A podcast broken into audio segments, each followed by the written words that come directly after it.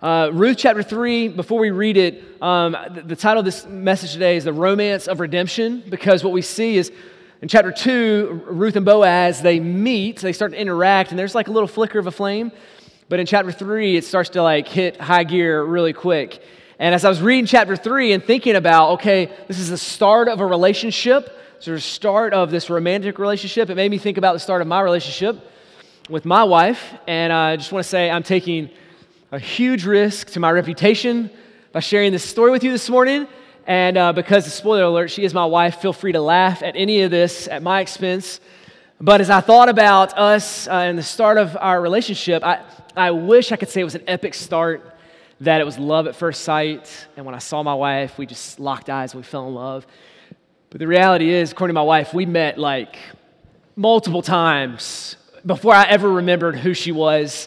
And, uh, and let me just say, um, if you're here and I've met you multiple times on Sunday morning, first, I'm sorry if I don't remember you, but you're in good company because uh, my wife was in the same boat. And so I, I did not remember meeting her multiple times. And then finally, when I did uh, remember meeting her, I got her AOL chat name. Yeah, the chat name, because that was like the thing to do at that time. Uh, and, and, sadly, my wife held on to those conversations through AOL chat.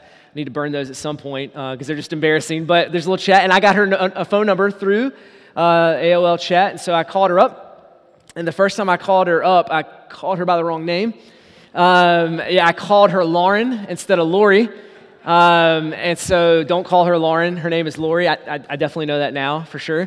And uh, so she, in that moment, still didn't hang up on, on the phone with me. She still talked to me, which I'm, I'm very grateful for. Um, and, and even before that, uh, apparently there, we had we were part of Campus Crusade for Christ, and there was a Valentine's Day meal. And I gave her a rose that night. I don't remember doing that either. I mean, it's bad, guys. It was really bad. And so I say to some of the single people in the room, hopefully that's an encouragement to you. Okay. And uh, for some of us that are married now, just be thankful um, for our spouse. It's a great blessing. Um, and as I'm, I'm, thinking about all these things, I'm like, how in the world? I mean, some of you are probably thinking, how in the world is this guy married? How in the world is he married to this woman or married at all? That she, this, is a, this is a mess. And there's two things, two answers I would give to that. One is grace. and grace upon grace upon grace from God and grace from my wife uh, that she would give me a second, a third, a fourth, fifth, sixth, seventh chance. And, uh, and, the, and the other thing is redemption.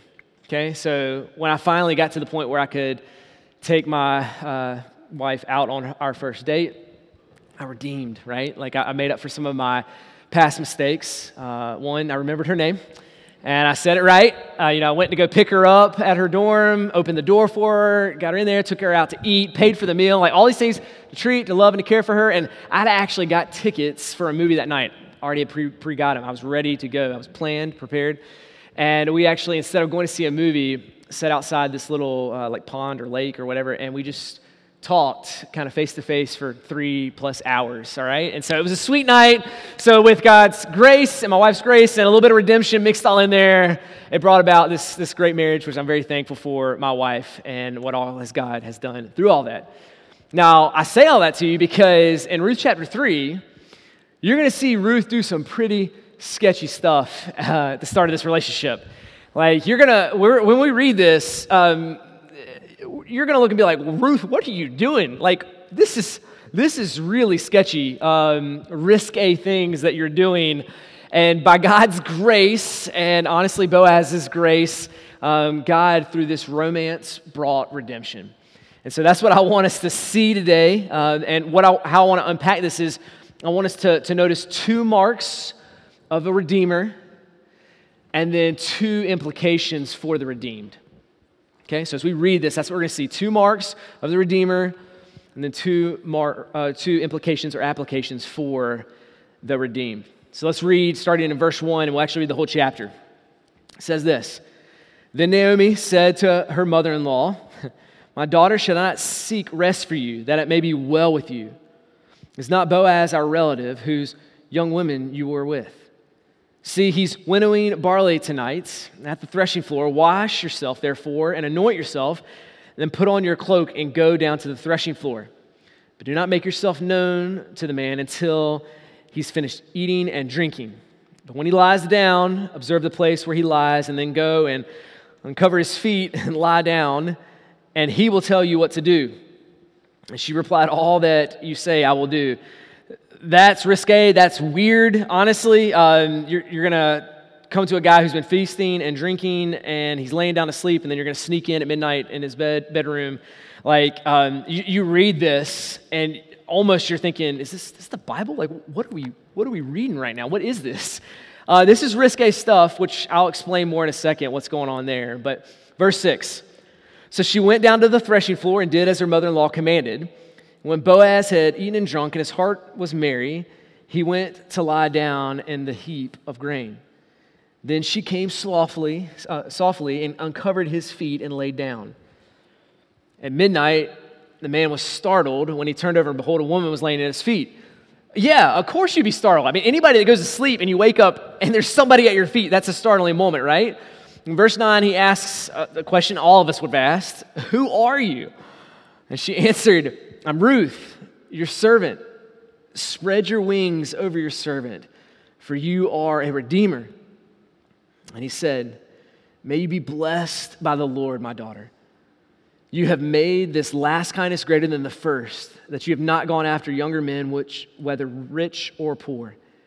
And now, my daughter, do not fear, for I will do for you all that you have asked. For all of my fellow townsmen know that you are a worthy woman. And now it's true that I am a redeemer, yet there is a redeemer nearer than I. Remain tonight, and in the morning, if he will redeem you, good, let him do it. But if he is not willing to redeem you, then as the Lord lives, I will redeem you. Lie down until the morning. So she lay at his feet until the morning, but arose before one could recognize another. And he said, Let it not be known that the woman came to the threshing floor, which, once again, this is a little humorous to me in verse 14, let it not be known that the woman came to the threshing floor. And here it is placed in the Bible, which we will read for all of eternity, that she came to the threshing floor. Okay? A little humorous there. Verse 5. And he said, Bring the garment that you are wearing, hold it out. So she held it out. And he measured out six measures of barley and put them on her. Then she went into the city, and when she came to her mother in law, she asked, How did it fare, my daughter? Then she told her all that the man had done for her saying, These six measures of barley he gave me, for he said to me, You must not go back empty handed to your mother in law. She replied, Wait, my daughter, until you learn how this matter turns out, for the man will not rest, but will settle the matter today. This is the word of the Lord. All right, so two marks of the Redeemer before we get to two applications for the redeemed. The first mark of the Redeemer is this that he protects the beloved. The Redeemer provides protection for the beloved. Now, as we start to unpack this passage, like I said, I want to give some clarity to the risque stuff that's going on at the very beginning here. But first is that we got to understand that the Bible at times uh, describes things, it gives a description of something, but it's not a prescription, right? It's not telling us to do these certain things or to act in these certain ways. It's just telling us this is a fact of history, this is something that happened, and this right here, what Ruth does in this moment, is uh, is descriptive and not prescriptive for us, okay? Um, another way to think about it is in the New Testament, we hear that Judas, after he uh, betrays Christ, he goes and he hangs himself, which is it's a tragedy, it's a sad moment.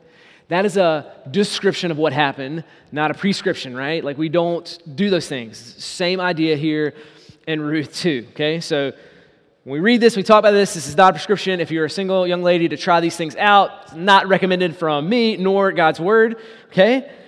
But her mother in law tells Ruth this is what you should do, okay? You need to, to clean yourself up a little bit. You need to wash and anoint yourself, verse 3 says. Basically, what that means is clean yourself up and look attractive as possible because all Boaz has seen you is in the working field where you're hot and you're sweating, you're in your work clothes and your yoga pants, okay? So put those aside for a minute and clean yourself up and then go to him. But don't go immediately to him. Go to the party early, hang out, wait till he's talked to his friends, he's eaten, he's had something to drink. And when he goes to lay down for the night and rest, it says on the grain, which is what they would do to kind of make sure nobody would steal the grain that they had reaped. Then sneak up on him, lift up the cover of his feet, and then lay there. Okay, this is weird, okay? One thing is clear that we know about this, one thing for sure, and then one thing that is not clear to us. The one thing that eh, is clear is that Naomi is telling her to do this in hopes that Boaz would redeem and marry her. That we know for sure. This is Naomi's plan in order to bring about redemption and marriage in Ruth's life. Now, what is not clear is why she thought this would be a good idea to go about it this way. why not a conversation in the middle of the day with Boaz? Instead, she chooses a highly suggestive and risky midnight rendezvous to have this conversation. I don't, we don't know why Naomi chose to do this. I don't know if there was an indifference in Naomi's heart um, or, or whether she didn't even think about, man, Boaz is a worthy guy. If you go in and have anything that's risque, maybe he'll be angry and send you away. Like, is that going through Naomi's mind? We don't know. I, I, probably not, or she wouldn't even recommended this option. Or is she just oblivious to the whole temptation that could possibly be there at midnight as a man has celebrated and feasted and the stars are above your head and it's beautiful moment? Like maybe she's not even thinking about that in that moment. We don't know. Or maybe Naomi is just so confident that, okay, Boaz is a worthy, righteous redeemer. Nothing impure is going to happen because Ruth is also a worthy woman. You know, the Bible tells us that. So they can do this and nothing's going to happen. We don't know, but regardless, it's probably not the best strategy to go about in this moment. This is a foolish thing, honestly, that, that Ruth is doing in this moment. But she does it, and then as he wakes up and sees her lying there after she's crept in softly like a ninja into that moment, she's done everything that her mother in law has said to this point. And then when he looks at her and says, Who are you? And basically, what do you want? Then she changes it up and she says something that's really important. Because when she's there and this moment happens, there's a, there should be a, a little bit of tension in our heart of like, what is Boaz going to say in this moment? What is Boaz going to do? And Ruth looks at him and says, Would you spread your wings over your servant, for you are my Redeemer? That's her request in this moment. Would you spread your wings over your servant and redeem her? Now, the reason why this is important is because if you look back in chapter 2, or if you remember last week, Boaz uses this language as he prays over uh, Ruth as he sees her for the first time. And he says, May God bless you and may you find rest under the shadow of his wings. And what Ruth does in this moment in this interaction, as he's like, Who are you and what do you want? She references back to what we find time wise is about six to eight weeks difference. And says, Six to eight weeks ago, you prayed this prayer. You said, May the Lord be gracious to you and let his wings be over you. And now she looks at Boaz and says, Would you be the answer to your prayer? Would you be the means in which God shadows with and covers me with his wings? Would you be the answer to that and redeem me? This is an important question that she asks Boaz as he wakes up in the middle of the night. How is he going to answer? And how he answers and how he responds is where we start to, res- start to see the protecting work of the Redeemer. This is where we start to see the worthiness of Boaz as redeemer to protect and to watch over and to guard Ruth, the beloved. You see, her mother in law has already told Ruth, whatever he tells you to do, do it. In this moment right here, there is a lot of temptation, right? I mean, in our Americanized culture, I mean, we, we live in the do whatever feels right and, and find the greatest pleasure that you can find in this world. And I mean, guys, if you're a single guy, imagine a girl that you love, that, that you desire, and that she desires you, is at the end of your bed, at the middle of the night, she's like, hey, whatever you want me to do, I'll do. Like, there's a lot of temptation in this moment. There's a lot of bad things that could have happened in this moment. But Boaz, being a good, gracious redeemer, instead of manipulating her, instead of abusing her, instead of taking advantage of her in this moment, nobody else is around. It's the quiet of the night, it's got the starry skies. She desires me, I desire her. Instead of acting in that moment and taking advantage of her, instead, he responds protecting her spiritually. He guards her purity. You see this? She says, Will you, will you redeem me? Will you put your, your, your, your wings over me? And his first response in verse 10 is a prayer. A prayer. May you be blessed by the Lord. He protects her, he guards her spiritually by guarding her purity. I mean, anything could have happened in this moment. And he moves it to a prayer and to the Lord real fast, taking away the temptation. We're not going to focus on that. We're going to focus on the Lord. He looks basically at this moment and he's saying, Let the, the morning dawn on your purity. And this is what he's doing. He's protecting her in this moment, he's guarding her. And he doesn't just guard her spiritually by protecting her purity, he also, also guards her physically. It's interesting in verse 13, at the beginning of it, he's like, just stay here tonight. We're not going to do anything. There's purity here. I've prayed for you, but don't, don't leave here tonight. Now, why is he doing that? Why is Boaz making that statement, stay here tonight? Once again, you got to think about what happened last week in chapter 2. You see, he told Ruth, don't go into other fields. Don't go and glean in other places because you don't have any friends or family around here. You're a foreigner in this place. And so people will abuse you. There's a good chance you could get kidnapped. There's people that will harm you and hurt you. And so stay in my field and my people will protect you and guard over you. That was during the daytime. this is in the middle of the night now. And he looks at her in the middle of the night. he's like, okay, you're going to stay here. You're not going to walk home all dolled up and where you've you know taken care of your hair and you put on your makeup and all those things you're, you're not going to walk home like that. Instead you're going to stay here tonight. But i don't want to just guard you physically where you won't get kidnapped but at the same time i want to guard your purity and your reputation. So the next morning he gets up early and he's like i want you to leave even before people would recognize you not because something happened here but because nothing happened here. And i want to guard and protect your purity. I mean he is watching over her from every single angle because he really loves her and cares for her. And I would just say, men in the room, especially single men, do you, do you guard both physically and spiritually the woman in your life? Do you preserve her reputation? Do you care about her? And for the married men in the room, do we follow what we see in the New Testament where the ultimate picture of the Redeemer, Jesus Christ, we're given this picture of him dying on the cross for his bride, the church? In Ephesians, it says, Love your bride as Christ loved the church. Are you guarding and protecting your wife? Not just if an intruder broke into your house at night, but are you guarding her from the words that you speak and the actions that you make? Are you guarding and protecting her? Are you loving her like the Redeemer does? Now, I've read this chapter, and some of you might think, Ryan, I still, so what? You got this story from ancient past. So what? And why did this matter to me today? And why did this matter to the people at this time? I mean, this is a short four chapter book about how this woman, Ruth, meets this man, Boaz. Who cares? I mean, is this just a, a, a, a, romance novel at this time where people who are bored have something entertaining to read? So they open up, and they're like, oh, let's read Ruth. And this is just a book for women to read? Like, is that what the, the purpose of Ruth is? I mean, for us today, are we supposed to read the book of Ruth and be like, oh, that's sweet? That's just a really kind romance book. That's, that's so kind.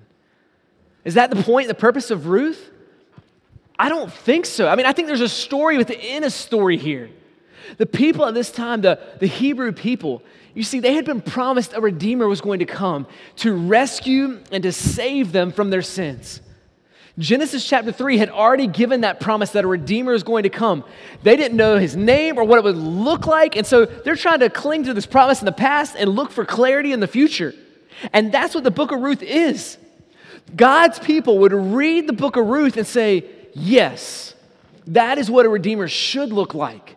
A Redeemer should protect both spiritually and physically. Yes, that's, that's the kind of Redeemer that we desire and we long for, and the one that we've been promised. And for us today, we, we know that a Redeemer has come in Jesus Christ. And we look back saying, yes, this is how the Redeemer lives and functions. Yes, this is the fulfillment in Jesus Christ, every of these attributes that we see of this Redeemer. And so we look at this and we're like, Boaz, this picture protects, yes, in the same way Jesus protects us. Now you might be thinking, How in the world does Jesus fulfill those things? I mean, how does Jesus protect us spiritually? We see Naomi and Ruth need most what you and I need most. And what Ruth really needed was not a redeemer just to rescue her from her earthly poverty or danger or even to give her a spouse. That's not ultimately what Ruth needed in this moment. Ruth needed a heavenly redeemer to rescue her from her sins. It's the same for us. You see, we too, our greatest need is not ultimately to, to have more money or to have a better life or to avoid danger or to find a spouse. It is to have a Redeemer wash us from our sins. And Jesus is that Redeemer who came from heaven to earth in order to redeem us and to save us from our sin. This is how He's protecting us spiritually. He's protecting us from our sin, He's rescuing and redeeming us from that. The Bible tells us all who trust in Him and who follow Him you were once enslaved to sin, and now you are freed. You see, before we were redeemed by Christ, we were like a, a, a chain smoker who had lung cancer. We were addicted to the very thing that was killing us.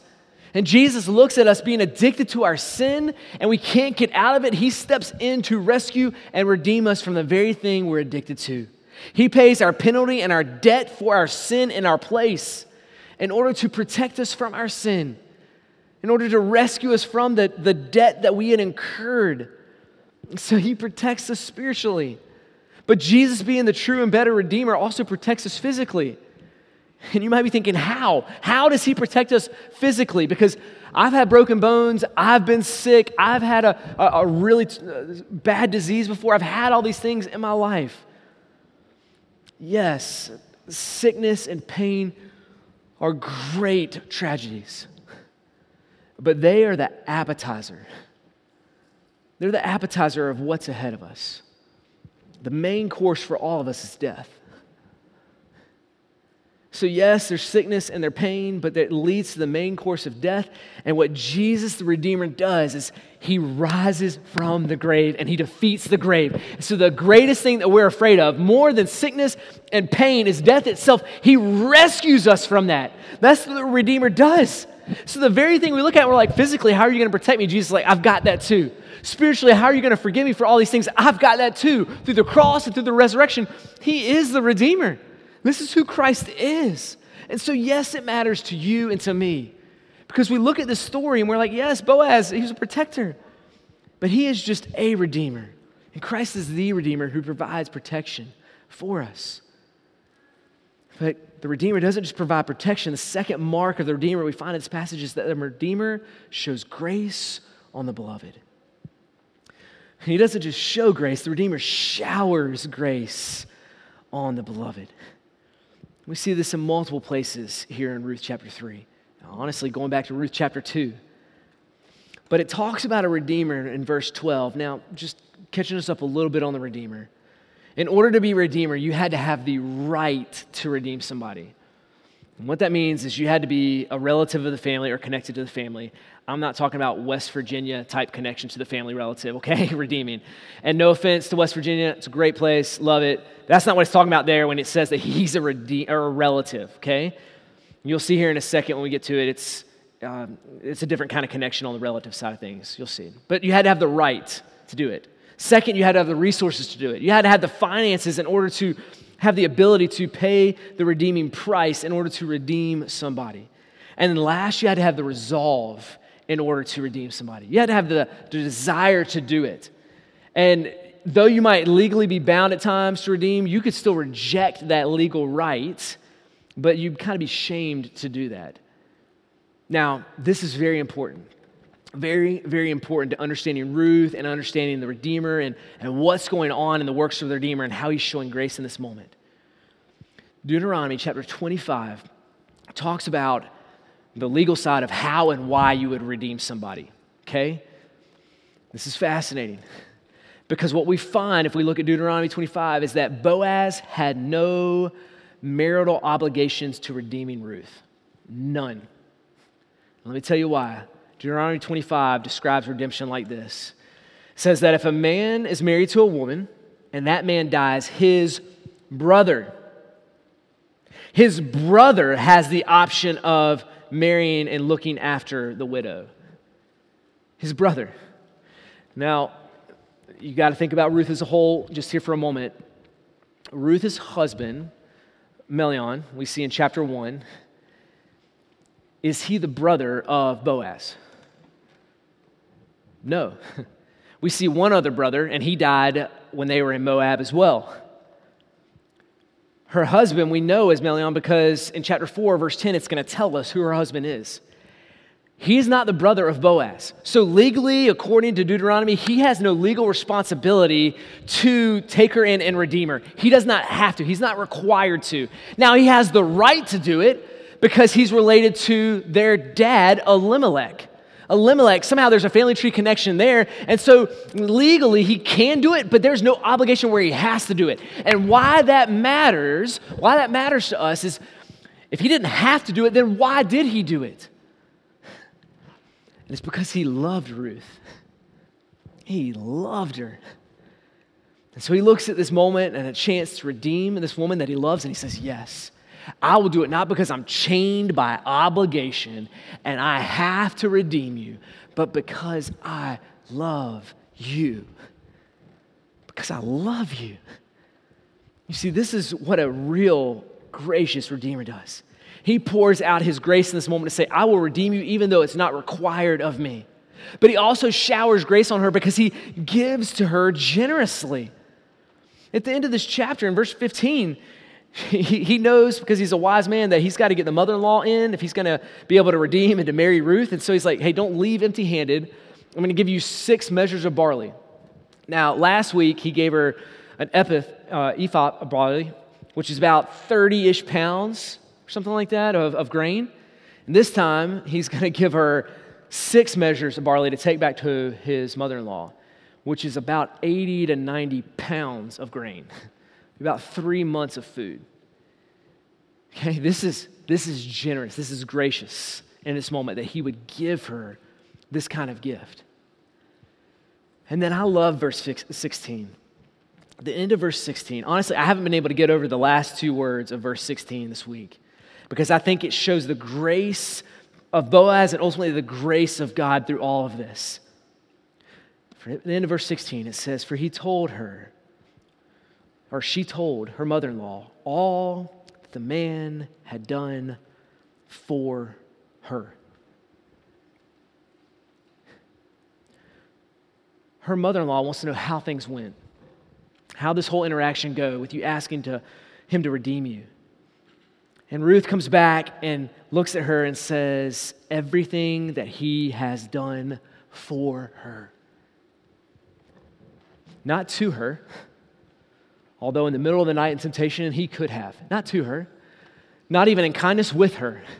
He did it for her. This is grace upon grace upon grace. There's nothing that Ruth did in this moment. All she did was come and beg, Would you please redeem me? And then she comes back and he's like, Look at all the things that he has done for me. This is her hoping and trusting in the grace of this Redeemer. Now, both of these points, both of these points, we have to see Christ in. You have to see Christ in. I mean, think about this. Jesus, as the ultimate Redeemer, did not have to redeem you or me. He didn't have to do it. He chose to do it. There was no legal obligation where Jesus is like, well, I have to go and redeem these people. No, He redeems you and He redeems me because He loves us. For God so loved the world that He gave His only Son that whoever believes in him shall not perish, but would have eternal life. He loves us. And so he's not bound by the law of like, oh gosh, I got to go and I redeem him. No, he loves us. So he showers grace upon us by choosing to redeem us. Jesus was not a victim to the circumstances of the cross when he died. He was not a victim to the Roman government or the Pharisees at that time that he was a poor, weak man that died on a cross because he couldn't control things and he was a victim. No, when the people go to arrest Jesus, they say, Who, Who's Jesus? Where is Jesus in Nazareth? And he responds and says, I am he. And everybody fell on the ground, fell on their face, just with him speaking in that moment. They didn't arrest him, he let them take him because he wanted to redeem us. Jesus even tells his disciples, Hey, I could call on, on angels to come down and to rescue me and to save me from this horrendous moment, but I'm not doing it. Why? Because he loves you and he loves me and he wants to rescue and redeem us. But that redemption cost Jesus a lot. You see, Jesus gave, Boaz gave some grain and a little bit of money here. Jesus gave his life gave his life. It might have cost Boaz some money, it cost Jesus everything. You see, in order to supply our deepest need, our forgiveness of our sin and our redemption, the, the living one, the eternal one, tasted death in our place.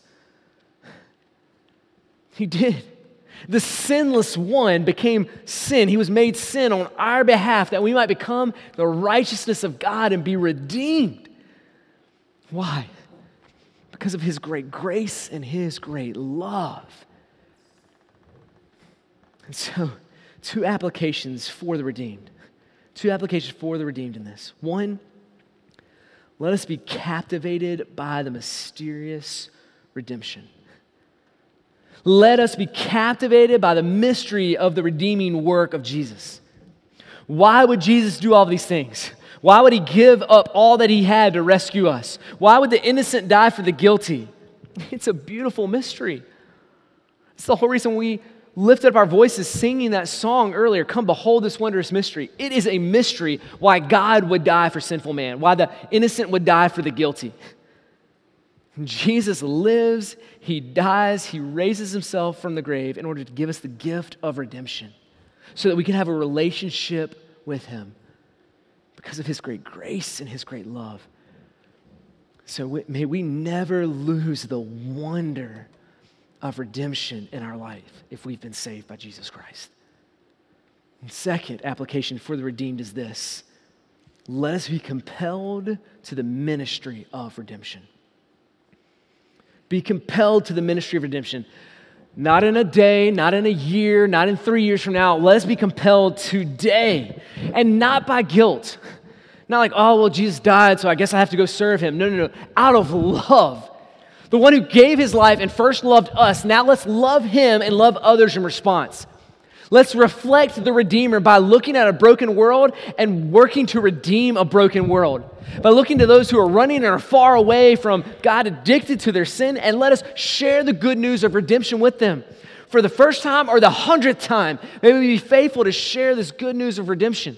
You see, if we lose the wonder of redemption and what it's done in our heart and our life, then we will never share it with anybody else.